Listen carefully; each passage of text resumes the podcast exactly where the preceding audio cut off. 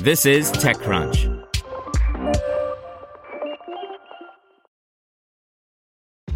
This episode is brought to you by ShipStation. You know, folks, I'm all about working smarter, not harder.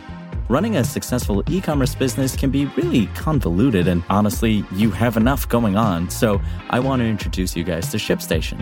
I love using ShipStation because it makes it so much easier to automate all my shipping tasks, and I can manage all my orders in one simple dashboard. Work less and ship more with ShipStation, the innovative tool that helps turn your shipping challenges into opportunities for growth. Go to shipstation.com and use code TechNews to sign up for your free 60 day trial. That's shipstation.com code TechNews. This is TechCrunch. Here's your Daily Crunch. Coming up, SiriusXM acquires Team Coco, Snap misses its quarter's revenue goals, and robots could be headed to a Walmart near you. SiriusXM has announced the acquisition of Team Coco, the Conan O'Brien led podcast network and digital media business. The $150 million deal will include the former NBC and TBS late night hosts interview podcast, Conan O'Brien Needs a Friend, along with 10 other podcasts such as Inside Conan, Why Won't You Date Me with Nicole Byer, Parks and Recollection, and more. Also, as part of the deal, Conan has entered into a five year talent agreement with SiriusXM.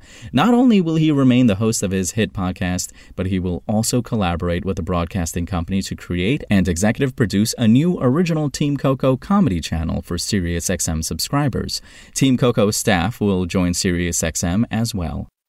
Up next, Snap CEO Evan Spiegel wrote in an internal memo that the company will miss its revenue goals for this quarter. Snap will also slow its pace of hiring, a tactic that companies like Meta and Uber have employed as a way to cut costs. Though Snap continues to grow year over year, Spiegel says that the company is growing more slowly than expected due to the overall economic environment. Snap confirmed the contents of the memo to TechCrunch, noting that it expects Q2 2022 revenue to fall below its expectations Consistent with Spiegel's comments on last quarter's earnings, he wrote that Snap's revenue has fallen short due to inflation, as well as the impact of the war in Ukraine. Snap also stopped advertising in Russia, Ukraine, and Belarus, noting that it won't accept ads from entities owned by the Russian state. And Walmart has been working aggressively on automation in recent years, though its own track record has been a bit spotty. Massachusetts based Symbotic has had considerably better luck. Late last year, the company announced its intentions to go public via SPAC, in large part based on momentum from an ongoing deal with Walmart that brought its warehouse robotics to 25 of the mega retailers' distribution fulfillment centers. Today, the pair announced an expansion of the deal that will install Symbotic systems into all of Walmart's distribution centers centers in the U.S. That's 42 in all. Symbotic says the retrofitting rollout will take more than eight years to complete. Now let's see what's going on in the world of startups. SwipeRx, a platform for pharma professionals, said Tuesday it has secured a $27 million Series B round. SwipeRx has transformed and digitized the pharmacy industry and become a one stop platform for pharmacists to perform all their daily tasks, from education to purchasing to inventory financing in Southeast Asia.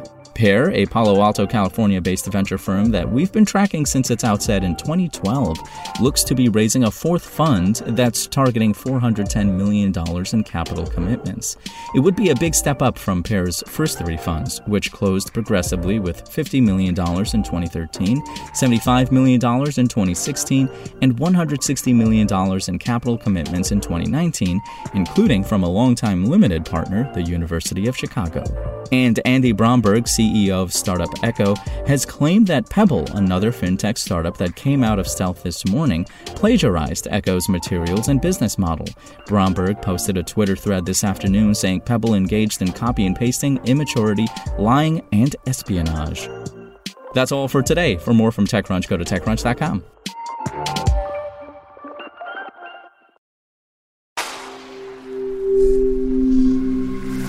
Spoken Layer